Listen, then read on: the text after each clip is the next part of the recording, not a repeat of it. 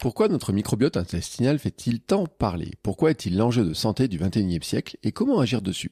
Julien Scanzi va tout nous expliquer. Allez, c'est parti Bonjour à toutes et à tous et bienvenue dans ce nouvel épisode du podcast Sport et Nutrition. Je suis Bertrand Soulier, créateur du podcast Running Kilomètre 42 j'ai créé ce podcast avec Happy des apiculteurs passionnés par la course à pied et amateurs de longue distance qui proposent une gamme de nutrition sportive naturelle. Dans ce podcast, nous nous intéressons principalement à ce point important et si complexe, la nutrition sportive et la plus naturelle possible. Et nous avons décidé de partir à la rencontre d'athlètes, de sportifs, d'aventuriers, d'entraîneurs, de spécialistes de l'alimentation sportive. Et aujourd'hui, nous partons à la rencontre de Julien Scanzi, hépato-gastro-entérologue au CHU de Clermont-Ferrand et auteur d'un livre passionnant, incroyable microbiote. On parle beaucoup de l'importance du microbiote intestinal car les chercheurs comprennent de plus en plus de choses sur son fonctionnement, son impact sur tout notre corps. On pense même qu'il pourrait agir sur notre envie de faire du sport et sur nos performances et comment finalement des équipes sportives pourraient peut-être l'utiliser et essayer d'agir dessus pour améliorer les performances des sportifs. Julien Scanzi nous explique ce qu'est le microbiote, pourquoi il est au cœur de notre santé, le lien qu'il a avec le reste de notre corps et notamment notre cerveau. Et il nous explique aussi pourquoi nous le détruisons de la même manière que nous détruisons notre planète. Car vous allez vous rendre compte que tout est lié et cet épisode permet de rappeler une fois de plus les dangers du trop de sucre et des aliments ultra transformés. Julien Scanzi nous explique plutôt quels sont les aliments à consommer pour agir sur notre microbiote.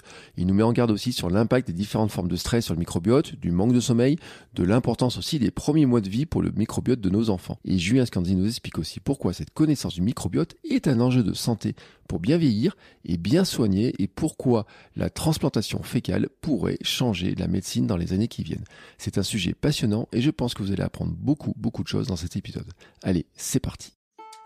Bonjour Julien. Bonjour Bertrand. Comment vas-tu? Eh ben, en pleine forme. Alors, je suis très très heureux euh, de te recevoir dans le podcast. Alors, faut le dire, euh, t'es un peu le local de l'étape, hein, euh, parce qu'on est, euh, enfin, t'es bien à Clermont là? Oui, exactement. juste à côté, à Beaumont. Ouais, à Beaumont. Moi, je suis à Courdon. Tu vois, on a, allez, à, vol de, en, vélo, je suis à 10 minutes. Je suis à 9 km, 8 km, suivant si je prends un raccourci. Euh, mais c'est pas pour parler de tourisme local ou quoi que ce soit. Vraiment. Euh, J'ai sous la main ton livre, Incroyable microbiote, qui est un bouquin que je trouve, euh, alors vraiment, déjà, en plus, alors, je dois te dire un truc. Il a une super couverture.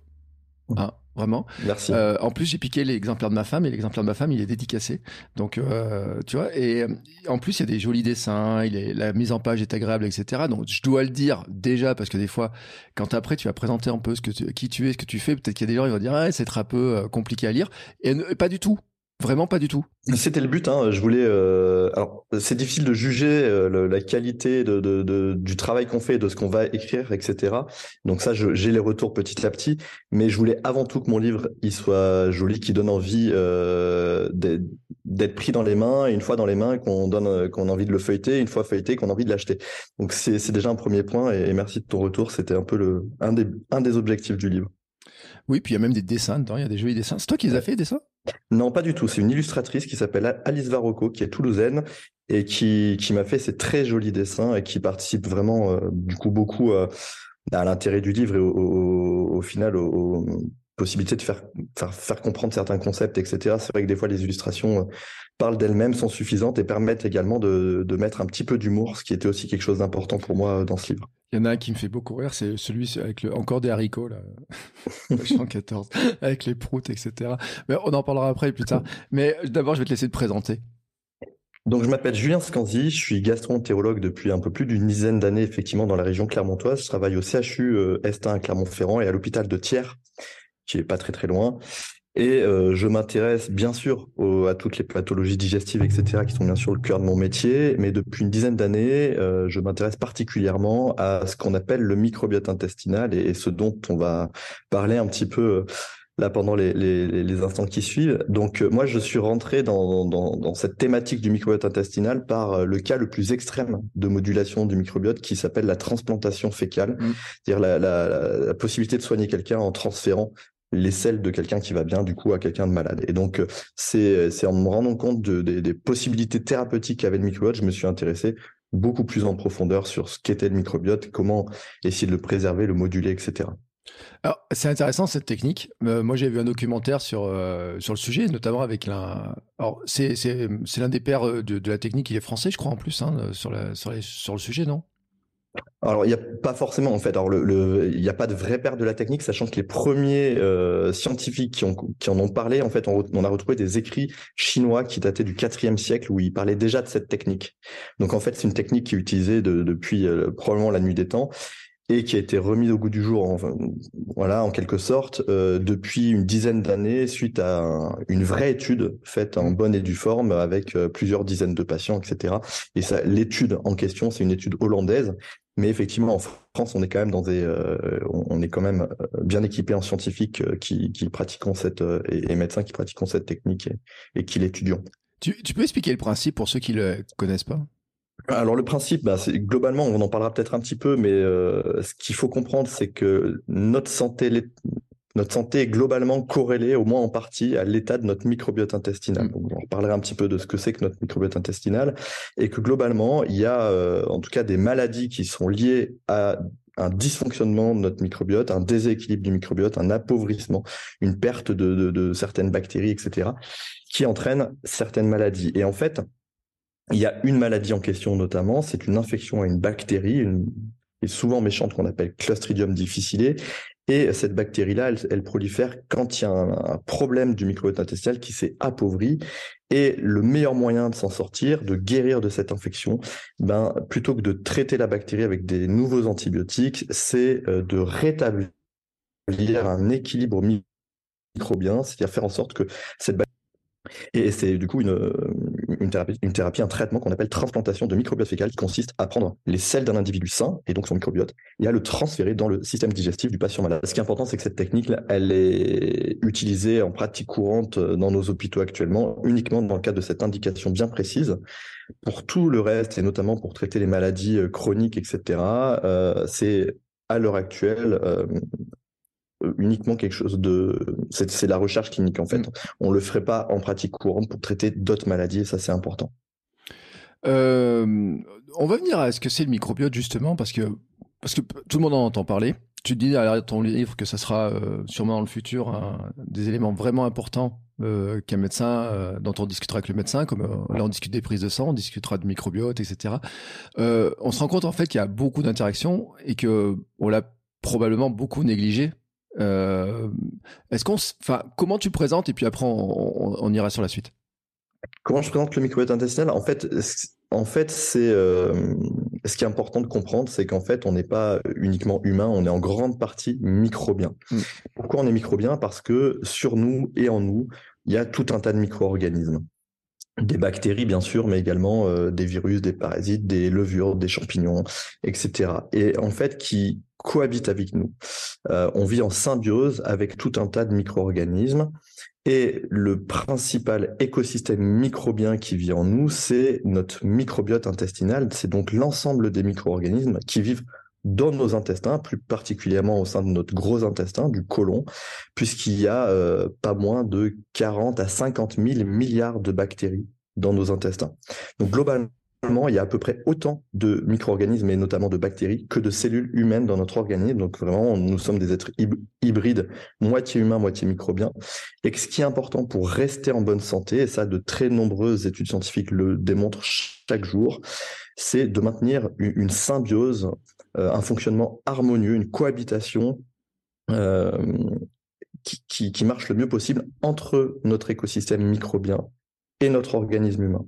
Parce que ces micro-organismes, notamment les bactéries, ne sont pas là pour rien. Elles nous servent, elles nous aident dans le bon fonctionnement de notre organisme au quotidien sans qu'on s'en rende compte.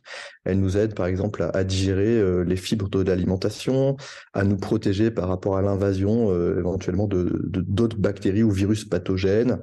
Euh, elles nous aident même à métaboliser les médicaments, c'est-à-dire quand on va prendre des médicaments, mais en fonction du type de, notre microbiote intestinal, on va potentiellement avoir une meilleure efficacité du traitement, plus ou moins d'effets secondaires, etc. On sait que énormément de, médicaments sont euh, métabolisés par nos bactéries intestinales.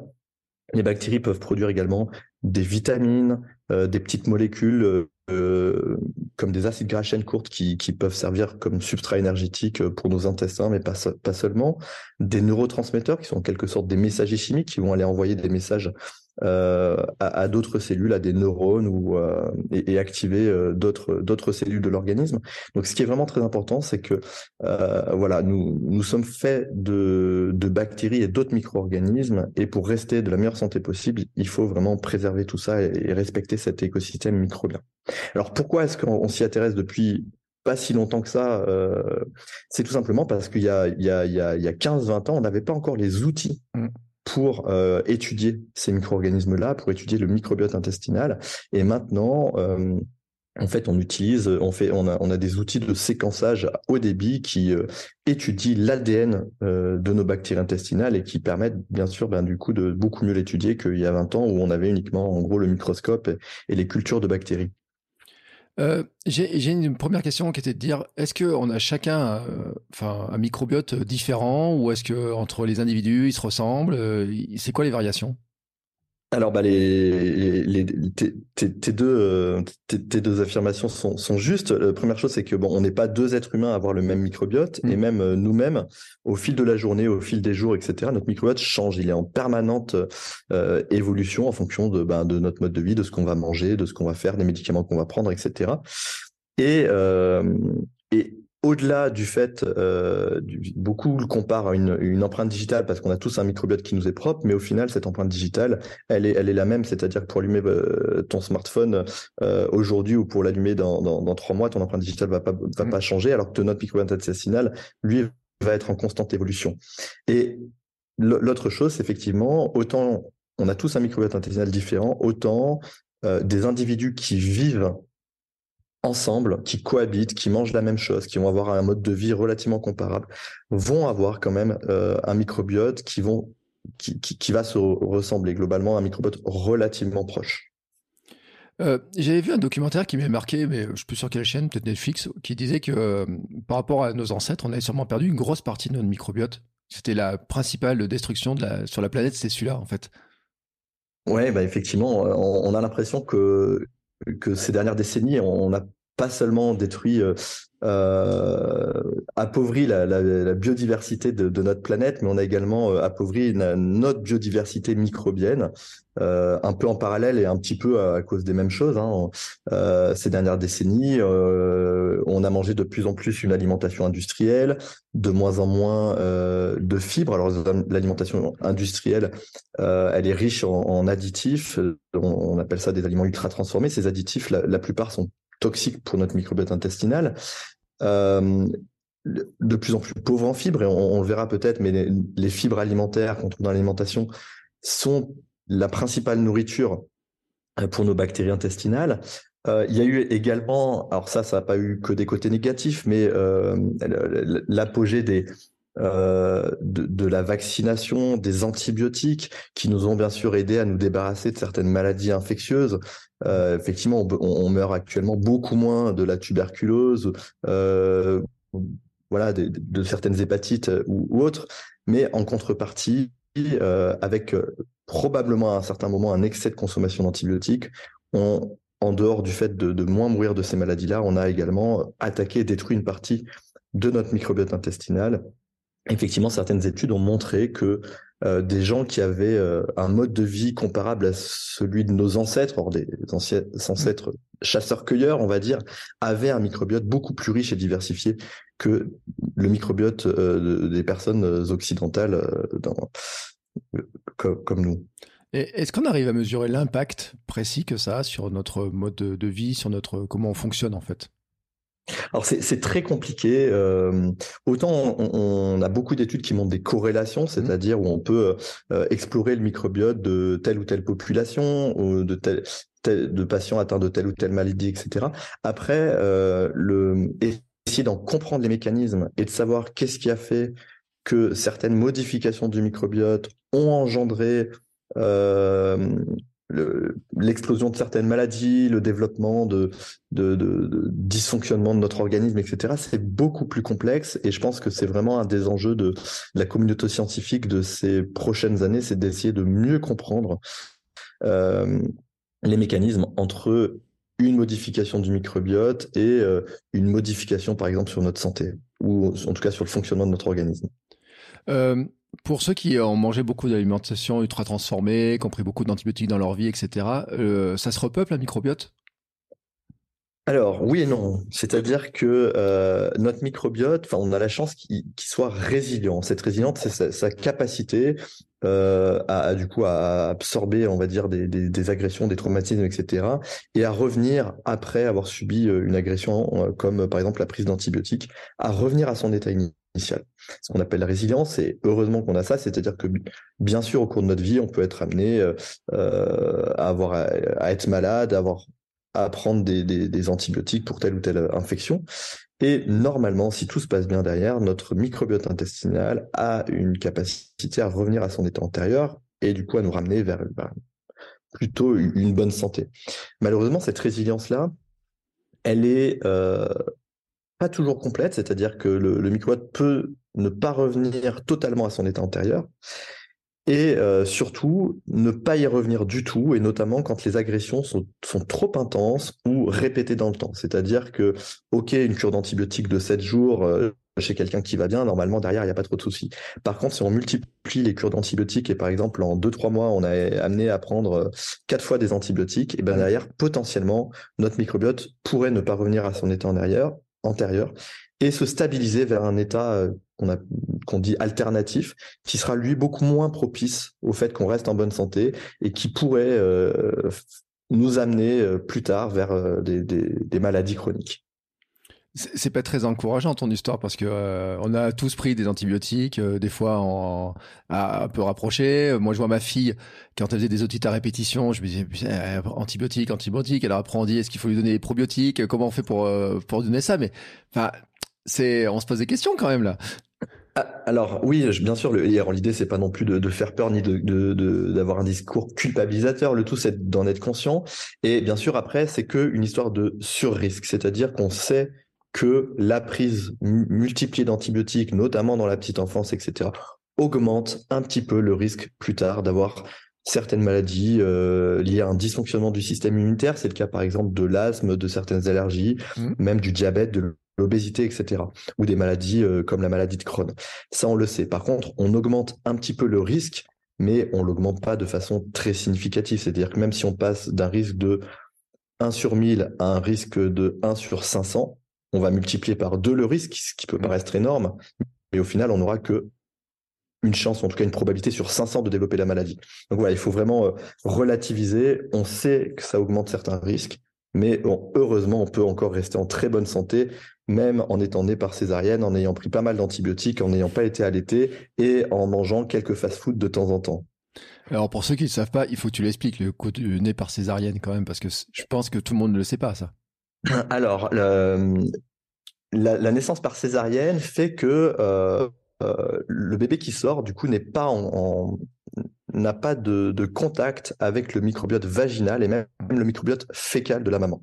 On sait que la nature fait bien les choses et que globalement c'est pas pour rien si lors d'un accouchement naturel par voie basse, le bébé sort par le vagin et même souvent est potentiellement un peu souillé par les, matières fécales de la maman, c'est que du coup il va en tirer potentiellement un, bénéfice. Et ça va être les, premiers euh, micro-organismes, le, premier environnement microbien avec lequel il va être en contact.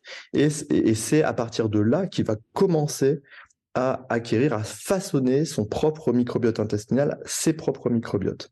Alors que le, bébé né par césarienne, n'ayant pas accès à euh, ces micro-organismes-là, va être en contact avec le, microbiote cutané de la maman, donc la, peau de la maman, éventuellement celui du papa, éventuellement euh, d'autres choses de l'environnement. Et on sait que du coup, il va se développer de façon un peu différente sur les premiers mois, même premières années de vie, pendant lesquelles le microbiote sera un peu plus euh, fragile, on va dire. Et, cette différence-là, elle va s'estomper, bien sûr, et, et à l'âge adulte, normalement, on retrouve plus vraiment de différence entre quelqu'un qui est né par césarienne ou par voie basse mais euh, il y a une certaine fragilité dans, dans, la petite enfance chez ceux qui sont nés par césarienne et on retrouve un très léger surrisque, et eh ben, euh, comme je disais, d'asthme, d'allergie euh, et même d'obésité dans l'enfance. Il y, a un, âge à quel ça se stabilise, c'est-à-dire qu'on pourrait dire on est adulte du microbiote, je sais pas si c'est valable ou pas, à partir d'un certain âge ou, ou pas. Enfin... Ouais. ouais, tout à fait. Globalement, on a un microbiote qui est considéré comme mature dans l'enfance, alors après les scientifiques se battent, savoir si c'est plutôt 3, 4, 6 ans, mais globalement, euh, entre 3 et 6, entre 3 et 6 ans, le microbiote est relativement proche du microbiote de l'adulte. Il va continuer d'évoluer un peu, mais, mais très peu.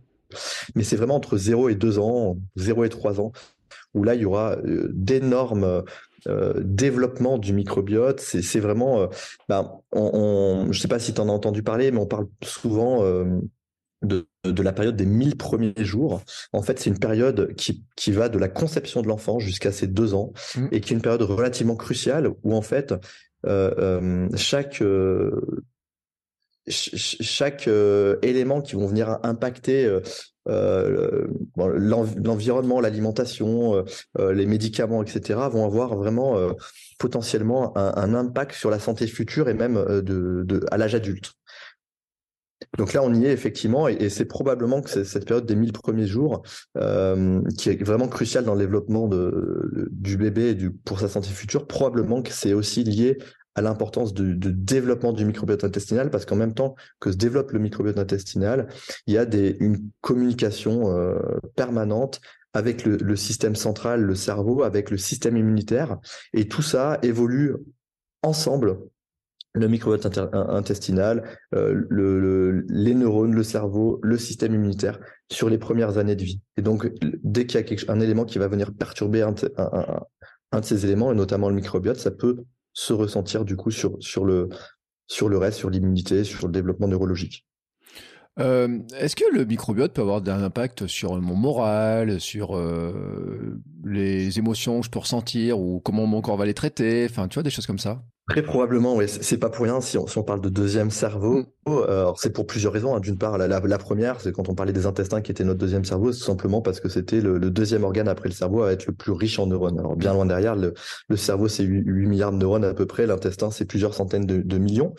Euh, mais pour pour d'autres choses, le, le fait qu'effectivement nos, nos intestins et surtout en fait notre microbiote intestinal communiquent en permanence avec notre cerveau notamment via la sécrétion de ces messagers chimiques qui vont aller activer des neurones et envoyer des informations au cerveau. Et donc effectivement, il y a, il y a de nombreuses études, alors la plupart quand même, faut se méfier, la plupart euh, sur modèle animal, donc chez la souris, le rat, etc., où vraiment on a montré clairement euh, une relation entre euh, l'état du microbiote intestinal et le, le, fonctionnement du cerveau, le, le en, en, termes de capacité fonctionnel, euh, le également sur le stress, l'anxiété, la dépression euh, et sur même des pathologies neuropsychiatriques comme euh, l'autisme, euh, des, des, des, pathologies neurodégénératives comme la maladie de Parkinson, la maladie d'Alzheimer. Il y a euh, des liens qui sont en train d'être étudiés, mais il y a une, une, corrélation qui est certaine entre l'état du microbiote intestinal et euh, le fonctionnement du cerveau ou le développement de pathologies neuropsychiatriques. Ça, c'est sûr.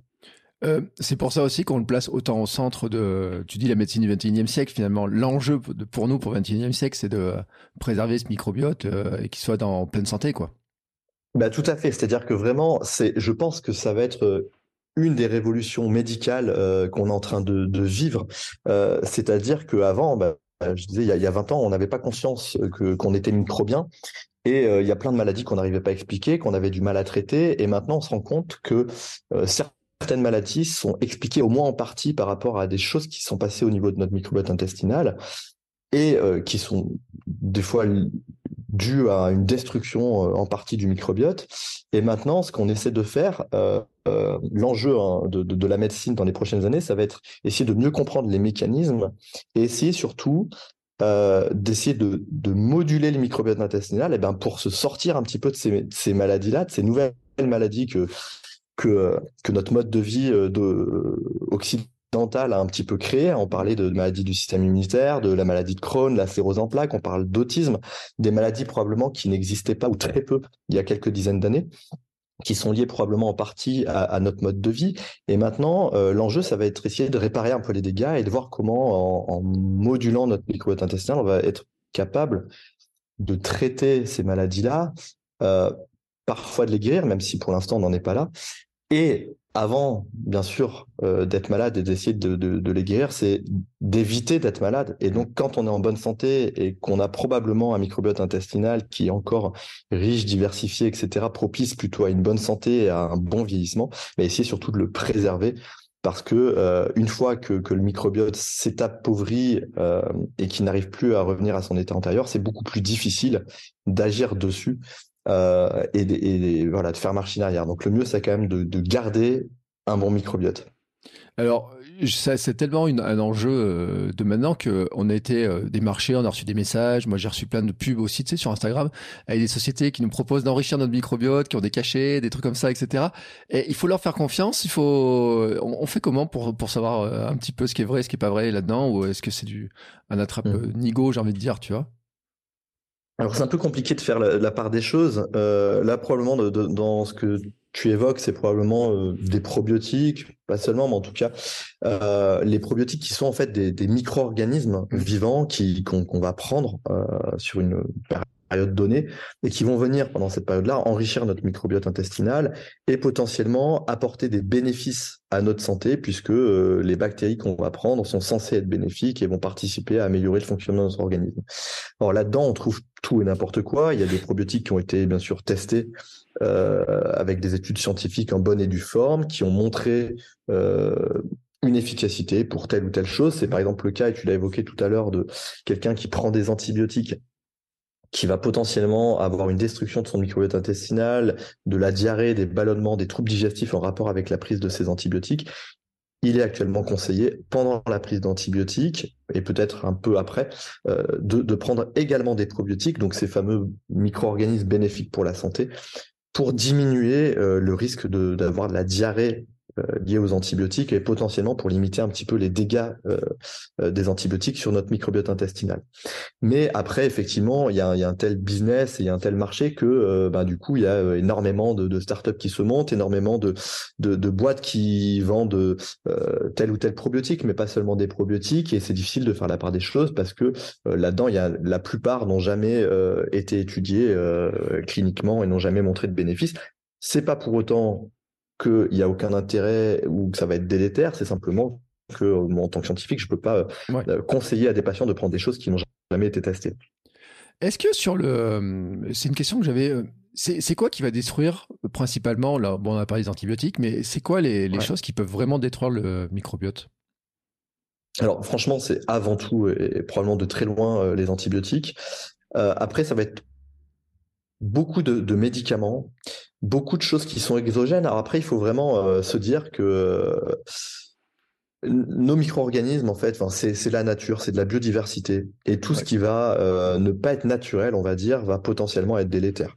Donc c'est le cas de notre alimentation. Plus on a une alimentation naturelle, saine, avec les légumes du jardin, bio, etc., bah, plus ça va être bénéfique pour notre mmh. microbiote. Plus on va aller vers quelque chose d'industriel avec tout un tas d'additifs, euh, des choses où on a potentiellement eu des pesticides, euh, etc., plus ça va être délétère sur notre microbiote intestinal. Alors après, effectivement, euh, dans les choses délétères, c'est les médicaments, c'est l'alimentation ultra transformée avec les, additifs alimentaires.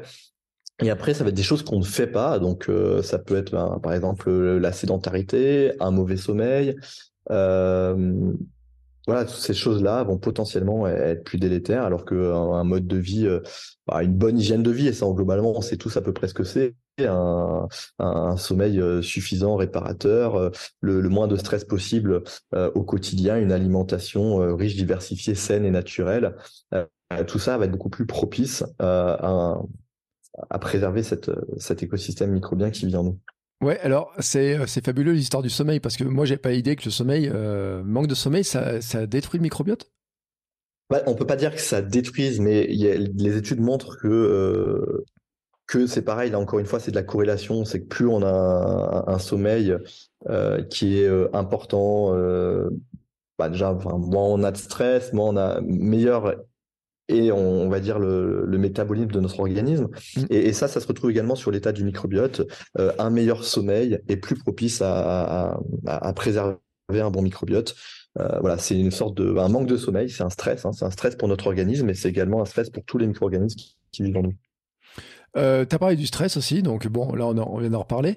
Euh, est-ce que le, stress sportif, tu vois, euh, dire je vais faire des, je vais avoir une grosse fatigue parce que je me fais des, je sais pas, je vais faire un marathon, tu vois par exemple. Est-ce que c'est le genre de stress qui peut provoquer, qui peut avoir un impact sur le microbiote?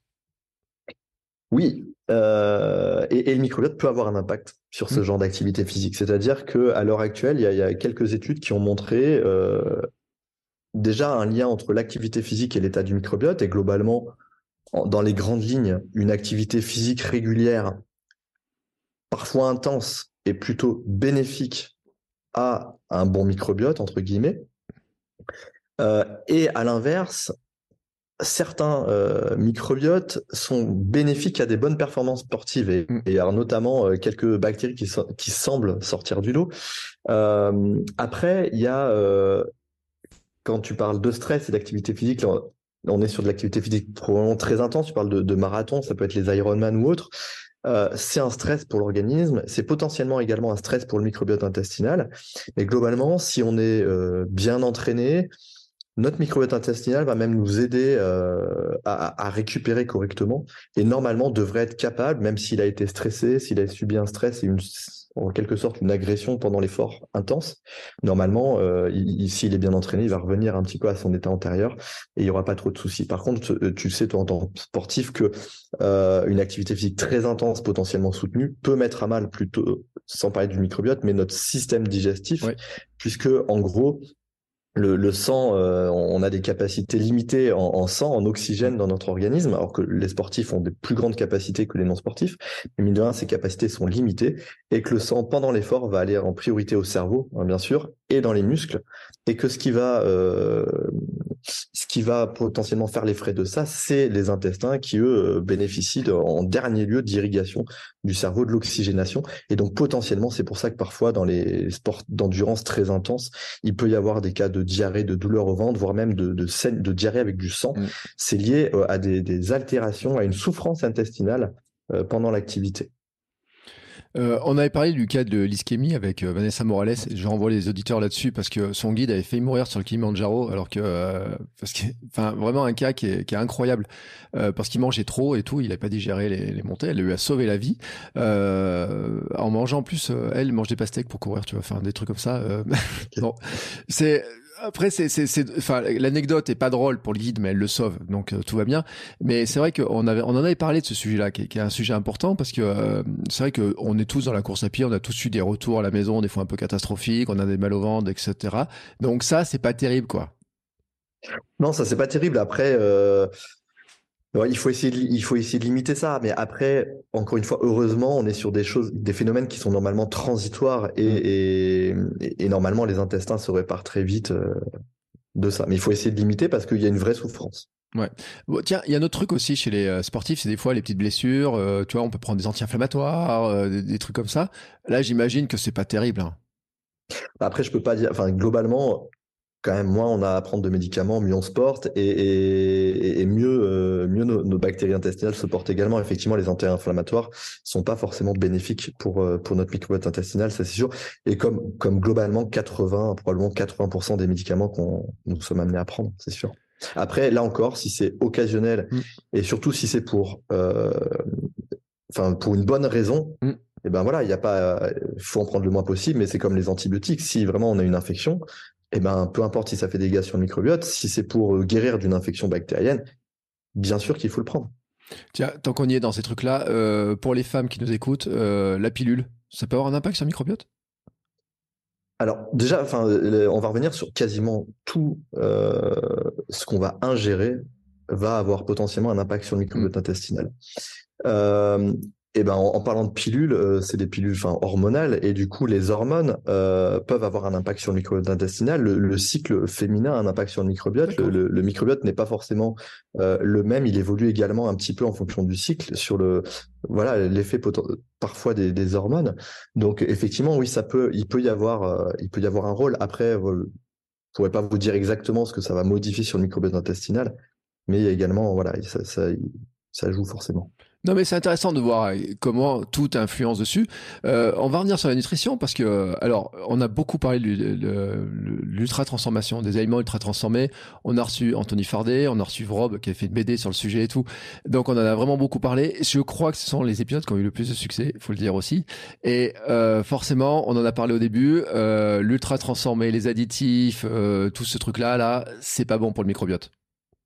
Non, clairement. Non, non, non. Il y a eu pas mal d'études euh, euh, pas mal d'études, notamment sur des, des, des additifs qu'on appelle des émulsifiants qu'on trouve euh, dans des gâteaux industriels, dans les crèmes glacées, etc., qui sont qui sont censés amener une certaine texture agréable, etc., ou parfois allier les, les ingrédients entre eux. C'est le cas dans, dans, les mayonnaises industrielles également. Et ça, quand on regarde ce que, ce que donne euh, l'ajout d'émulsifiants sur, de, sur des microbiotes intestinaux, alors ça a été montré notamment chez les souris, euh, c'est, les résultats sont catastrophiques. Ça, ça vraiment, ça détruit une partie des, des bactéries intestinales. il y a même des études qui montrent que le, la, la, le, la consommation d'aliments ultra transformés était corrélée au risque de développer au cours de notre vie une maladie inflammatoire intestinale comme la maladie de Crohn. Mm. Donc maintenant, voilà, il y a des études chez l'homme, de, corrélation, des études épidémiologiques qui montrent que euh, voilà, cette alimentation-là, alors bien sûr que de temps en temps, etc. Allez, c'est pareil, hein, si c'est transitoire, mais c'est voilà, le, fait d'en consommer euh, de façon quotidienne ou régulière, bah, c'est pas du tout bon pour notre microbiote intestinal et donc potentiellement pour notre santé future, clairement. Euh, euh, Anthony Fardet parle beaucoup de la matrice. Euh, je ne sais pas si la structure de l'aliment finalement a un impact ou pas, parce que c'est vrai qu'on disait ce réductionnisme alimentaire, on dit on va prendre des protéines, on va prendre de ça, et puis bon, on va dire c'est bon pour nous, mais finalement ça n'a pas la valeur de l'aliment dans sa globalité. comme c'est quelque chose qui vient de l'extérieur, là j'imagine aussi bien sûr que ça a un impact. ça peut être mesuré ou finalement, enfin je sais pas moi, on trouve des barres ou des trucs en poudre, des choses comme ça. Mm-hmm ça, ça, peut, ça a un impact. Logiquement, il y a un moment donné, il faut bien que ça soit traité. Donc, euh, forcément, sur le microbiote, ça peut agir. Oui, bah, tout ce qui, enfin, effectivement, tout, tout va avoir un impact sur le microbiote. Alors après, pour revenir, mais ça, je pense que c'est Anthony Fardet qui est le, spécialiste de ça. Mais globalement, ce qui est compliqué, c'est de, de, en fait, quand on prend un aliment, quand on prend mm. euh, une carotte, ben, on va avoir plusieurs vitamines, on va avoir plusieurs euh, éléments nutritifs au sein de cette, cette, carotte, on va avoir plusieurs choses qui vont être bénéfiques pour notre organisme. Mm. Et c'est pas euh, forcément euh, comparable à la même chose qu'on va euh, qu'on va fabriquer de façon industrielle, qu'on va retrouver dans des, des, gélules, parce que déjà on va perdre cet effet matrice qui vous avait expliqué. Et, et, d'autre part, on aura, enfin, on va réduire le, le, bénéfice nutritionnel d'un aliment à sa richesse en telle vitamine, euh, tel acide gras, telle chose. Et en fait, c'est l'alimentation, elle est, ça va au-delà de ça. C'est-à-dire qu'on a besoin euh, de, de se nourrir d'aliments euh, variés qui vont nous apporter plein de bonnes choses et de différentes façons parce que ça va nourrir euh, notre organisme en, nutriments, parce que ça va aller nourrir euh, notre microbiote intestinal, euh, et ça c'est notamment les fibres que nous ne sommes pas capables de digérer, que nos bactéries intestinales vont, elles, pouvoir être capables de digérer. En échange, elles vont fermenter, produire d'autres petites molécules comme des acides gras à chaîne courte, etc. Et, et tout, tout ce qui se passe quand on, quand on mange et les bénéfices qu'on, c'est beaucoup plus complexe que simplement ah tiens j'ai pris un peu de protéines, j'ai pris un peu de un peu de glucides, un peu de d'oméga 3, etc. Ça va beaucoup plus loin que ça. Euh, je voudrais dire un mot sur le sucre quand même. Euh, est-ce qu'on a, parce que la consommation de sucre et du sucre partout, etc. Euh, là aussi, on n'était pas fait pour consommer du sucre à gogo à une époque. Hein. Donc j'imagine que bah, globalement, on consomme probablement au moins cinq fois moins de fibres alimentaires qu'il y a quelques dizaines d'années, et je crois qu'on consomme, qu'on consomme globalement dix fois plus de sucre qu'il y a quelques dizaines d'années. Donc non, euh, non, heureusement, enfin, on, est d'une part, on n'est pas fait pour pour manger autant de sucre. Euh, le sucre est très euh, délétère, enfin l'excès de sucre, et on est tous globalement dans nos sociétés en consommation excessive de sucre. C'est globalement délétère pour pour notre organisme, et et, et d'autant plus que c'est, enfin, le un des problèmes est que le le sucre est très addictif. Hein, c'est certaines études chez l'animal montraient que le, le pouvoir à, d'addiction du, sucre est, comparable, voire même supérieur à celui de la cocaïne. Mm. Donc c'est vraiment, euh, voilà, donc c'est malheureusement on n'y est pas pour grand chose. On est tous susceptibles à être, euh, avoir cette addiction et ces, besoins compulsifs de manger du sucre, mais il faut essayer de trouver des trouver des moyens de, de, voilà d'essayer d'échapper, de, de, manger le moins possible quand même de, sucre, parce que même en faisant des efforts, on est quand même, on en mange quand même trop. Oui, alors j'ai vu un documentaire l'autre jour. Alors lui sur Amazon. Je mettrai le lien parce que je l'ai retrouvé sur le cerveau et qui montrait d'ailleurs, montré les souris qui étaient addictes au sucre et pas à la cocaïne. C'est alors énorme, hein, comme on, voit qu'elle va chercher dans la pipette qui est pleine de sucre et qui, qui expliquait aussi que la matière, les matières grasses, euh, plus on mange gras et plus on a envie de manger gras, euh, donc c'est vraiment un truc une fois qu'on est enfin une fois qu'on est tombé dedans. Moi je disais je me suis déshabitué du sucre quand j'ai perdu du poids et je disais en plaisantant au départ mais en fait je me rends compte que c'est même plus une plaisanterie parce que c'est réellement la réalité et le gras aussi a vraiment cet effet là où il montrait que même euh, on devenait plus sensible à la publicité en fait. Euh, manger trop de sucre, manger trop de gras. Déjà dès qu'on voit une pub pour du gras, tout d'un coup, on a plus envie de l'acheter. C'est là où je me suis rappelé de, des pubs, tu sais, avec les grosses parts de frites, là, il y a plus que ça maintenant dans les trucs. Je me je comprends la logique des choses, mais c'est dingue, en fait. Oui, c'est dingue. Et on en revient, bah là, tu soulèves le problème de, de, de la publicité, c'est-à-dire qu'on n'a pas besoin de ça, malheureusement, pour manger mal dans notre société. Et, et que en dessous de ces, ces bandeaux publicitaires, ils ont beau euh, marquer euh, manger euh, sain, équilibré, des fruits et des légumes, mais ils font de la pub pour des choses qui n'en sont pas pour la plupart du temps. Et, donc, c'est, il est là un peu là le problème. Il faudrait vraiment qu'on ait des, plus de pubs sur le mieux manger, sur le manger sain, naturel, euh, etc. Donc, j'ai l'impression qu'il y a quand même une, prise de conscience. Mais cette prise de conscience, elle va passer par, enfin, ça va être nous individuellement. Il va pas falloir attendre que qu'on ait ces publicités à la, télé ou à la radio. Hein. Il va falloir qu'on qu'on prenne en main effectivement notre santé et, et ça passe par par manger plus sain, plus naturel. Et voilà. Euh, avant de venir sur les aliments, j'ai quand même une question. Tu sais, on parle beaucoup de la vitamine D, on, supplémente les gamins en vitamine D, les personnes âgées, etc. Euh, de manière obligatoire, hein, jusqu'à un certain âge. Même le jour, la pédiatre nous disait qu'ils avaient allongé l'âge euh, pour les enfants. tu penses qu'il faudrait, sur les probiotiques, ça devienne quelque chose, on dit, ça devienne plus systématique, même hors traitement antibiotique, etc. Ouais, c'est un, un, peu.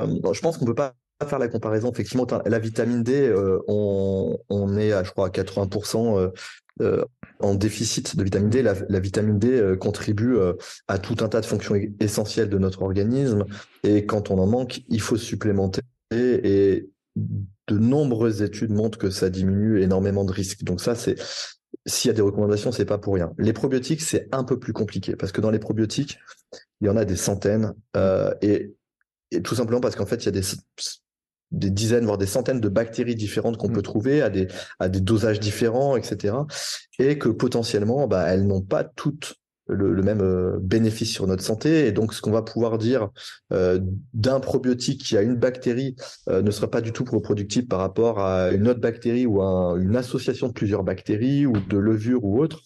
Et donc là, on, on est très loin d'avoir des recommandations sur il faut proposer des probiotiques à tout le monde. Donc, je pense que il faut surtout, euh, je pense, en association de, de conseils comme bah, la supplémentation vitamine D, le reste, ça doit être revenir sur des conseils de, de mode de vie, de bon sens, d'alimentation. Et euh, je pense que les, les, probiotiques sont là pour combler un petit peu euh, le déficit euh, par moment ou répondre à, à une problématique particulière. Mmh. Mais pour le maintien en bonne santé, euh, je pense qu'il vaut mieux avec le voilà un bon mode de vie, une bonne alimentation, essayer, essayer de, conserver un, bon microbiote. Bon, dans ton, dans ton livre, tu as le chapitre aussi sur les biotiques. Euh, parce que là, on a parlé de probiotiques. Il faudrait parler de prébiotiques et de symbiotiques. Alors là, c'est intéressant. Euh, est-ce que tu ah, est-ce que tu arrives à résumer? Bien sûr, tu arrives à résumer ça en quelques mots, mais pour, pour resituer un petit peu les choses. et il y a même les, il y a même les post-biotiques. Alors, les, les prébiotiques, c'est globalement de la nourriture pour nos micro-organismes. C'est-à-dire qu'on va pas consommer des bactéries, des levures, des micro-organismes, on va consommer leur nourriture. Mm. Et globalement, c'est qu'est-ce qui consomme le plus, qu'est-ce que consomment le plus nos, euh, nos bactéries intestinales? C'est globalement les fibres qu'on va retrouver dans l'alimentation. C'est en gros des, des polysaccharides, des sucres complexes, qui ne seront pas digérés par notre organisme humain, qui vont arriver tels quels dans notre organisme, qui vont être digérés par nos bactéries intestinales, qui donc vont s'en nourrir et en échange vont produire des, des petites molécules et vont faire fonctionner notre organisme. Ça, c'est pour les prébiotiques. Les probiotiques, ce sont euh, des micro-organismes vivants. Donc c'est mm. des bactéries, des levures, des associations de bactéries euh, qu'on va prendre pendant un, certain temps. Euh, pour, bah, par exemple, on a parlé des antibiotiques, ça peut être pour soulager des troubles digestifs, ballonnements, problèmes de transit, etc. Euh, et on peut également en trouver dans l'alimentation, et c'est le cas notamment des aliments fermentés. C'est vrai que pour mmh. l'instant, on n'en a pas encore parlé, mais les aliments fermentés sont en quelque sorte des probiotiques naturels. Alors, pour parler de prébiotiques, pour parler de probiotiques dans la définition en théorie, il faut qu'il y ait eu un, bénéfice sur la santé de celui qui en consomme qui a été démontré. Donc, c'est pas forcément le cas, euh, par exemple, de, la choucroute ou des cornichons, etc. Mais globalement, bah, quand on mange de la choucroute, quand on mange les, des yaourts, par exemple, quand on les fait euh, chez soi, eh ben, on va prendre, euh, on, va consommer des micro-organismes, des bactéries qui vont potentiellement être bénéfiques pour notre santé. C'est le cas également du kéfir de lait, etc., du kéfir de fruits. Euh, ensuite, les symbiotiques, eh ben, en fait, c'est une association des deux, c'est-à-dire qu'on va retrouver, en général, c'est industriel, hein, dans une gélule, on va retrouver potentiellement des micro-organismes et de la nourriture pour les micro-organismes. Et il y a même les post-biotiques qui sont euh, en quelque sorte des probiotiques mais qui ne seront plus vivants. Ça va être par exemple des, des, bactéries qui vont être euh, inactivées ou en tout cas qui seront plus vivantes ou alors des, des morceaux de bactéries euh, qui vont potentiellement avoir également une, une, une action bénéfique pour la santé. Euh, on va alors dans ton livre, hein, tu as une, liste d'aliments riches en fibres, à effet prébiotique, pardon, j'ai failli pas le dire. Donc il y a pas mal de légumes hein, quand même. Il y, a des catégories de légumes plus que d'autres, on pourrait dire ou pas? Ouais, alors bah il y a alors je pense que au-delà des je pense qu'il faut faire passer les gros messages, il y a globalement les fruits, les légumes. Alors dans les légumes, bien sûr, tout ce qui va être euh, artichaut, endive, asperges, les choux, tout ça, bien sûr, c'est très, très riche en probiotiques, euh, très, euh, pardon, très riche euh, en fibres et donc à effet prébiotique. Mais il y a également des choses qu'on a eu perdu l'habitude de manger, c'est les légumineuses. Mm. Nous, on a, on a eu l'habitude de manger un peu trop de viande accompagnée de pâtes, de riz, etc., avec parfois un peu de légumes. Et sauf qu'en fait, les légumineuses, tout ce qui est haricots secs, pois chiches, lentilles, lentilles corail, sont vraiment très riches en fibres. Et euh, moi, ce que je conseille à mes patients qui mangent souvent trop de riz trop de pâtes, c'est de temps en temps de remplacer le riz des pâtes euh, par ces légumineuses.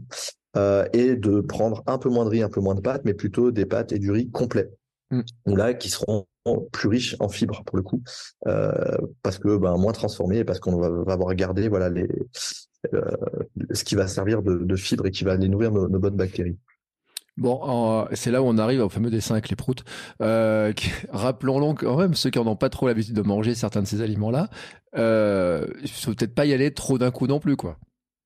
Exactement, parce qu'en fait, les fibres vont être euh, métabolisées, transformées en gros par nos bactéries intestinales, qui vont produire des petites molécules bénéfiques très importantes à notre organisme, mais également des gaz, mmh. euh, de l'hydrogène, du méthane par exemple. Euh, et en fait, ben, si on n'est pas habitué ou si on est un peu sensible au gaz et notamment à la distension abdominale, ben, on peut être très vite gêné. Et donc, ce qui est recommandé, c'est d'augmenter progressivement les, la consommation de fibres, hein, de pas passer de je mange pas de fibres à euh, euh, je vais manger euh, des lentilles midi et soir, artichaut, choucroute tout le temps, etc. Donc voilà, d'y aller progressivement. Le, de toute façon, tout changement de, du mode de vie doit se faire de façon progressive et pas totalement drastique. drastique hein. Euh, sur les questions euh, des, aliments, tu sais, tu disais par exemple la choucroute, des choses comme ça. Euh, est-ce qu'il y a une différence entre de la choucroute Tu sais, dans le commerce, des fois, on en trouve des pasteurisés, des certains aliments. Enfin, tu vois, entre du. Tu vois ce que je veux dire ou pas? Ouais, je, vois ce que tu veux dire. Alors, pour le coup, j'ai pas trop d'avis là-dessus. Il faudrait demander à des nutritionnistes. Euh, mais globalement, dans la choucroute même industrielle, on est censé retrouver des micro-organismes. Après, c'est là où on ne peut pas parler de probiotiques parce que dans les probiotiques, on doit avoir les micro-organismes qui sont clairement euh, définis, caractérisés. On sait qu'on doit avoir euh, tant de telles bactéries, tant de telles levures, etc. Et que dans les produits qu'on achète dans le commerce ou dans les yaourts qu'on fait à la maison, on est incapable de savoir exactement quelle bactérie il y a et en quelle quantité. Euh, il y a des, euh, tu dirais, il y a des produits. Bon, là, on a parlé des, euh, de, des légumineuses, etc. Il y a d'autres. on a parlé des légumes, des fruits, légumineuses. Il y a d'autres trucs. Tu dis, faut vraiment, pouvez aller en consommer. Ça va faire du bien à votre microbiote, etc. Tu vois, qui, un truc. Alors, je dis pas des trucs magiques, mais un peu, tu vois. Non, alors, je, on peut pas avoir de recette magique. L'idée, c'est quand on veut prendre soin de notre microbiote avec l'alimentation, Déjà, on enlève ce qui va être délétère. Donc, on, la première chose à faire, ça va être ça. Plutôt que d'enrichir, ça va être déjà d'enlever mm. euh, l'excès de sucre, d'enlever les aliments euh, trop transformés, de prendre l'habitude de regarder euh, euh derrière les produits sur l'étiquette, savoir qu'est-ce qu'il y a dedans, essayer de faire en sorte que ce soit le plus naturel possible et si possible que qu'on sache exactement ce qu'on mange. Donc, la première chose, ça va être d'enlever ça. Et ensuite, bah, ça va être de rajouter un petit peu d'aliments fermentés. Alors, ça peut être, on peut faire ses propres légumes lacto-fermentés. Mm. Ça peut être euh, je parlais du, kéfir de lait, kéfir de fruits, du kombucha. Euh, ça peut être faire ses propres yaourts. Euh, le, fromage, c'est également une sorte de probiotique naturel. donc ça va être de, de, manger des, aliments fermentés, de manger des fibres qui vont avoir cet effet prébiotique, dont fruits, légumes et surtout les légumineuses, parce qu'on vraiment on n'en mange pas assez. Tout ce qui va être des graines, Euh, graines de chia, graines de lin, bon, tout un tas de, toutes les graines vont également euh, être source de fibres, mais pas seulement. Hein, c'est riche en, euh, en, fer, en oméga 3, en, tout un tas de, nutriments qui seront bénéfiques pour l'organisme. Les légumes racines, voilà, ça peut être bon, chicorée, ça peut être la, patate douce, et aussi une, petite, astuce, par exemple, sur la pomme de terre, la pomme de terre qui est très riche en amidon, eh ben, si on laisse refroidir la pomme de terre et qu'on la mange en salade, par exemple, mmh. euh, l'amidon, l'amidon va devenir résistant, c'est-à-dire qu'on va avoir beaucoup plus de mal, nous, à le digérer. Ça va, ça va euh, engendrer beaucoup moins d'énergie et de calories. Et pour le coup, ça va aller nourrir des, bactéries intestinales. Donc, c'est une petite astuce, globalement, pour faire d'un aliment potentiellement euh, mauvais si on en mange trop et en mmh. fonction de si on le fait frire ou autre, ben voilà, on laisse refroidir, on mange en salade et c'est bénéfique pour la santé. Ouais, alors là, tu es en train de poser un dilemme aux sportifs parce que eux, justement, des fois, ils recherchent le côté euh, nutritif, calories, etc. Tu sais, il y, a cette balance en fait, mais c'est la richesse de l'alimentation. Et puis les sportifs sont souvent euh, suivis d'un point de vue euh, nutritionnel, diététique, et donc c'est là où moi, je, voilà, mais, mais je, ne suis pas un nutritionniste, tout ça, et je pense qu'après, quand quand la, la condition physique fait que elle justifie d'un accompagnement. effectivement, il faut pas hésiter à être accompagné par des gens dont c'est le métier euh, de savoir ce qu'il faut que vous mettiez dans votre assiette, en quelle quantité, et voilà pour garder certaines calories, parce qu'on n'a pas tous à manger le même niveau de calories. Hein. C'est sûr que quelqu'un qui va euh, passer euh, 8 heures de sur, sa chaise de bureau devant un ordinateur, bien sûr, n'aura pas les mêmes besoins que quelqu'un qui va courir euh, de deux heures par jour ou avoir d'autres activités physiques importantes.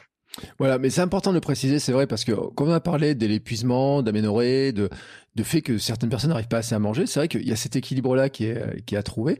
Euh, bon, les fibres n'ont pas toujours bonne presse hein, chez les sportifs. Euh, euh J'ai fait des sujets quand même euh, sur mon compte Instagram et puis dans, dans un autre podcast, dans Kilomètre Cardo, on a, on a parlé des problèmes intestinaux, tu sais, sur comment les prévenir quand on va courir, éviter bah, justement ces fameux phénomènes où il faut s'arrêter derrière un arbre, etc.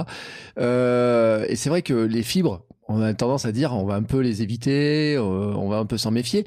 Il y a une, une, une question que je voulais te poser aussi sur cette histoire-là, c'était est-ce qu'il y a une différence entre le manger cru et manger cuit? Tu vois, entre un, euh, je sais pas, qu'est-ce euh, bon la salade, bah, moi je mange pas cuite, mais je sais pas entre manger un chou-fleur, tu vois, le manger en taboulé alors qu'il qui serait qui serait pas cru, qui serait cru et le manger cuit. Est-ce qu'il y aura une différence? Oui, bien sûr qu'il y a une différence. Après, là encore, euh, je serai, serai pas le plus compétent pour t'expliquer ce que ça, ce que ça modifie.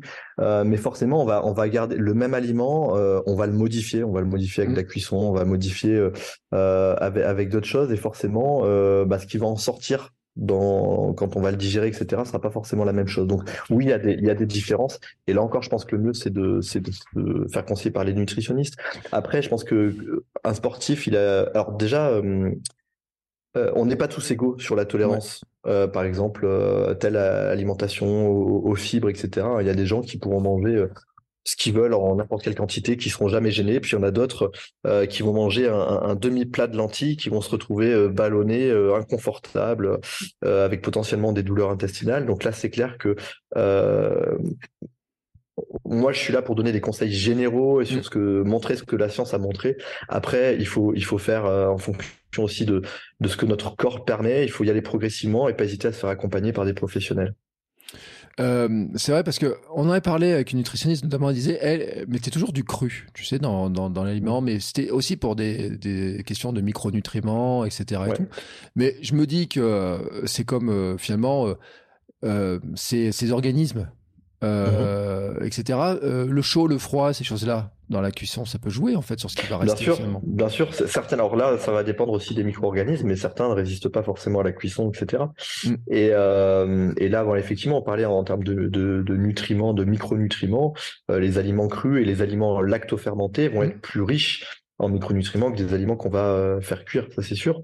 Après, c'est pas pour autant que l'aliment qu'on aura fait cuire sera mauvais pour notre santé, etc. Je pense qu'après, il faut manger de tout et varier, euh, varier tout ça. Euh, tu parlais aussi euh, de, de, de, faire de son jardin, des choses comme ça. Tu, tu, dirais que c'est mieux le bio pour, pour notre microbiote ou...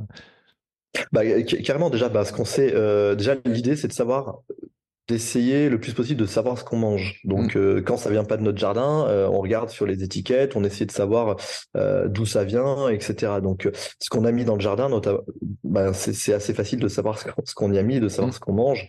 Et en général, dans notre jardin, on n'y met pas trop de pesticides et donc c'est souvent bio et souvent de meilleure qualité, d'une part nutritionnelle, mais surtout on va pas avoir ces éléments délétères qu'on retrouve beaucoup malheureusement hein, dans les, les, fruits et légumes actuellement et même par parfois dans, le bio, on maîtrise pas forcément tout. Ce qu'on a fait pousser dans notre jardin, ça, on le maîtrise, donc je peux que conseiller ça. Mais bon, malheureusement, tout le monde n'a pas la chance d'avoir un petit potager dans son jardin. Ceux qui ont la possibilité de le faire, je peux que encourager. Euh, voilà, chacun à faire pousser euh, ce qu'il peut faire pousser et, se nourrir de ce qu'il a fait pousser. Euh, on va finir sur un dernier pour euh, les enfants, parce qu'il y a beaucoup qui sont parents quand même, etc., qui se disent, bon, euh, faut quand même préserver leur patrimoine, euh, t'as parlé du sucre, t'as parlé du gras, t'as parlé de, des légumes, enfin, des fois, il y a des trucs qui sont, sont compliqués avec les enfants, tu vois. Bon, en ce moment, la liste des aliments que tu as mis qui sont bons en prébiotiques, mmh. ma fille ne mmh. veut plus en manger en ce moment, alors qu'elle adorait ça. Euh, pour autant, euh, ben, on se dit, il faut quand même essayer de le conserver un petit peu, tu vois. Donc, c'est quoi l'astuce? Et on se dit, bon, alors déjà, ça dépend des âges, parce que j'ai appris que, euh, par exemple, entre 2 et 3 ans, euh, les enfants pouvaient euh, ne, plus avoir envie de manger des, certains légumes, certaines choses qu'ils mangeaient avant. Et ça, globalement, ça a tendance à revenir après. Il y a une période où ils ont envie de choses assez mmh. fades et très classiques. Ça, je pense qu'il faut accepter ça. Et il faut surtout, euh, bah, il faut, faut essayer de promouvoir, il faut essayer de leur mettre euh, le, plus de choses possible dans l'assiette, leur faire goûter énormément de choses. Et moi, j'ai une petite astuce, alors que je fais là, je, avec mon, mon petit qui a, qui a, deux ans, et je, je parle beaucoup de ces petites bébêtes intestines du ventre, euh, et, et, je, lui, je, je, lui dis que, bah, par exemple, euh, quand il mange de la, de la betterave ou des carottes ou, ou du brocoli, bah, il va aller nourrir ces petites bébêtes rouges, ces petites bébêtes oranges, ces petites bébêtes vertes. Quand il va manger de la banane, va nourrir ses petites bébêtes jaunes. Et, ça, je pense que c'est un petit côté euh, amusant, ludique pour eux. Ça, commence à les familiariser avec le microbiote intestinal. Et en même temps, c'est une petite astuce qui peut euh, parfois marcher pour leur faire manger des choses qu'un enfant, ben, en général, parfois pas forcément envie de manger spontanément.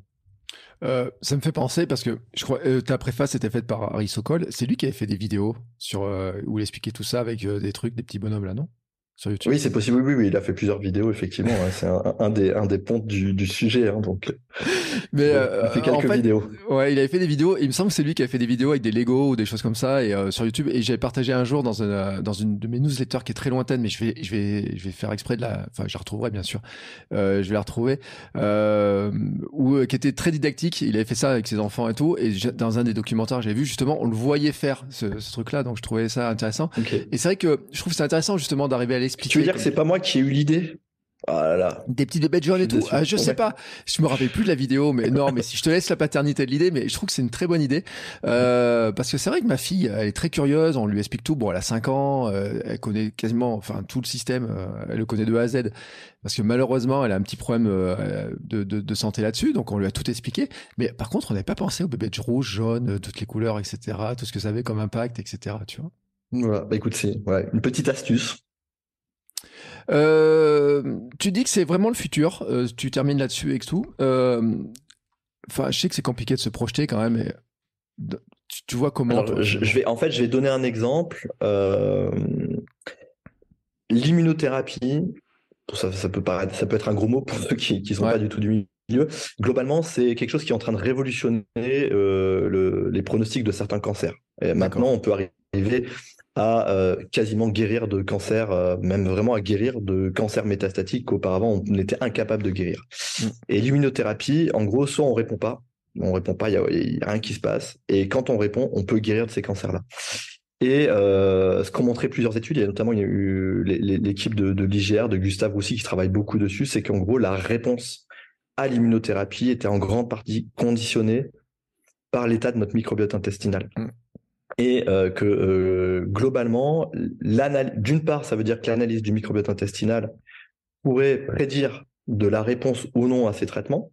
Donc, c'est-à-dire, on, diagnostique un cancer, on va analyser ton microbiote et euh, si, en fonction de ton microbiote, on va dire ah bah là, ça sert à rien de mettre ce traitement parce que ça marchera pas, on va plutôt mettre un autre traitement. Donc ça, ça c'est quelque chose qui va arriver dans les prochaines années sur dans la médecine, ça va être vraiment majeur le retentissement, l'impact euh, sur nos patients.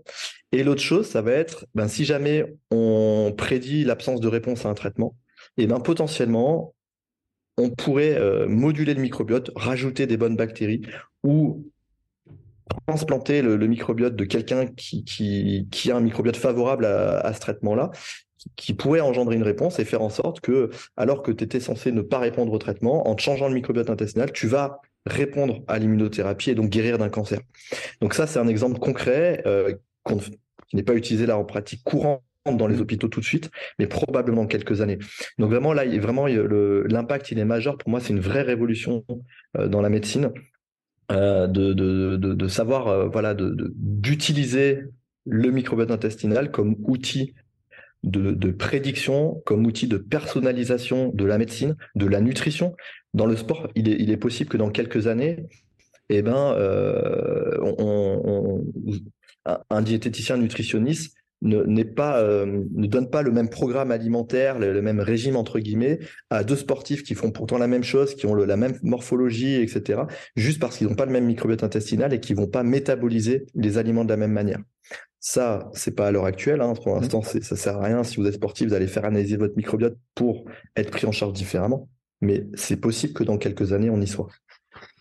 Euh, tu parles d'analyse du microbiote. Ça se fait une analyse du microbiote? Oui, ça se fait. Euh, le problème, c'est qu'à l'heure actuelle, c'est pas forcément standardisé. Et donc, c'est beaucoup des startups qui sont positionnés là-dessus. Ouais toutes les startups ne font pas le même genre d'analyse. Euh, et surtout, en fait, au-delà de la fiabilité du résultat, hein, qui peut être bon, hein, certaines startups savent très bien analyser le microbiote, mais c'est derrière, c'est qu'est-ce qu'on en fait. Donc moi, je te dis que dans quelques années, on en fera des choses et, clairement, on pourra euh, euh, prendre en charge des patients, des sportifs, etc., de façon personnalisée en fonction de leur microbiote. Voilà, mais c'est pas le cas tout de suite en 2023. Ouais, ça ressemble presque à du dopage ce truc-là euh, à terme euh, si, on, pousse un peu le truc. Non, parce que j'ai vu des articles aussi qui disaient que euh, le microbiote, si on influençait dessus, pourrait aider à remettre les gens au sport. tu parlais tout à l'heure de performance sportive aussi, d'études qui sont faites un peu là-dessus, ou, en tout cas, y a des, on voit passer des articles dans ce sens-là. Pour ça que je dis que si on pousse un peu la logique, on pourrait se dire. Est-ce que ceux qui auront des gros moyens pourraient pas aller étudier le microbiote pour dire bah, nos sportifs si on leur fait ça ça et ça et tout c'est peut-être pas du ah dopage, mais. Alors, alors euh, tout à tout à fait raison, très potent. Et, je pense que certaines grosses équipes, comme tu dis, euh, sont déjà là-dessus. Hein. Mon avis, euh, effectivement, si certaines équipes qui ont beaucoup de moyens doivent déjà être sur ce genre d'études et, essayer de, de, moduler le microbiote intestinal de leurs sportifs et, qui, pourraient aller vers des meilleures performances, etc. Donc c'est pour l'instant on est encore sur, dans le domaine de l'étude, de la recherche. Mm. Mais je pense qu'il y en a déjà qui sont là-dessus, effectivement. Bah écoute, c'est un sujet passionnant. On va suivre ça avec euh, attention. Euh, en tout cas, je te remercie beaucoup pour le temps passé avec nous. Alors, je vais rappeler le titre de ton livre. C'est incroyable microbiote. On le trouve euh, partout. En plus, c'est une grosse maison d'édition. C'est chez Le Duc. donc, on le trouve dans, partout, partout, partout. On peut te trouver ailleurs si on veut. je t'envoyer des messages, échanger.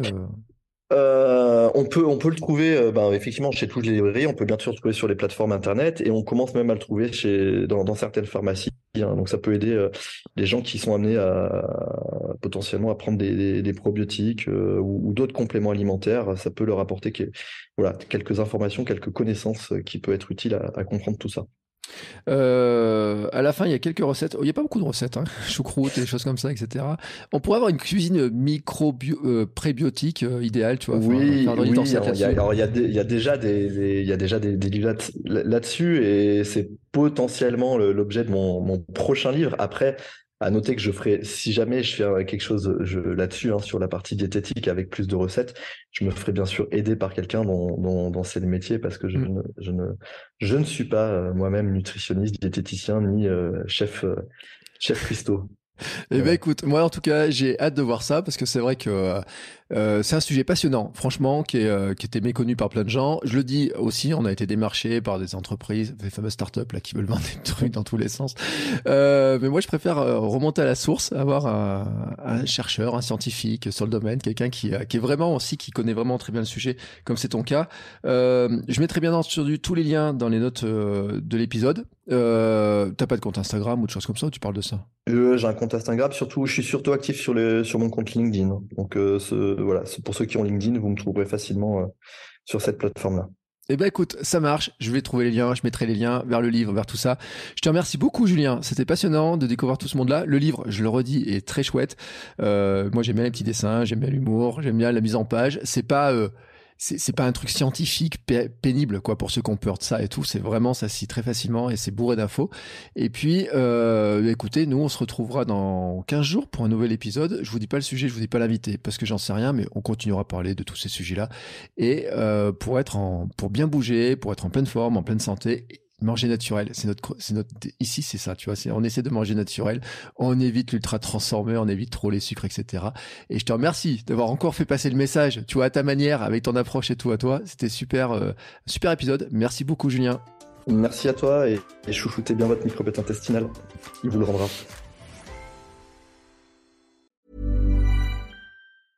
Mom deserves the best, and there's no better place to shop for Mother's Day than Whole Foods Market. They're your destination for unbeatable savings, from premium gifts to show-stopping flowers and irresistible desserts. Start by saving 33% with Prime on all body care and candles. Then get a 15-stem bunch of tulips for just $9.99 each with Prime. Round out Mom's menu with festive rosé, irresistible berry chantilly cake, and more special treats. Come celebrate Mother's Day at Whole Foods Market it.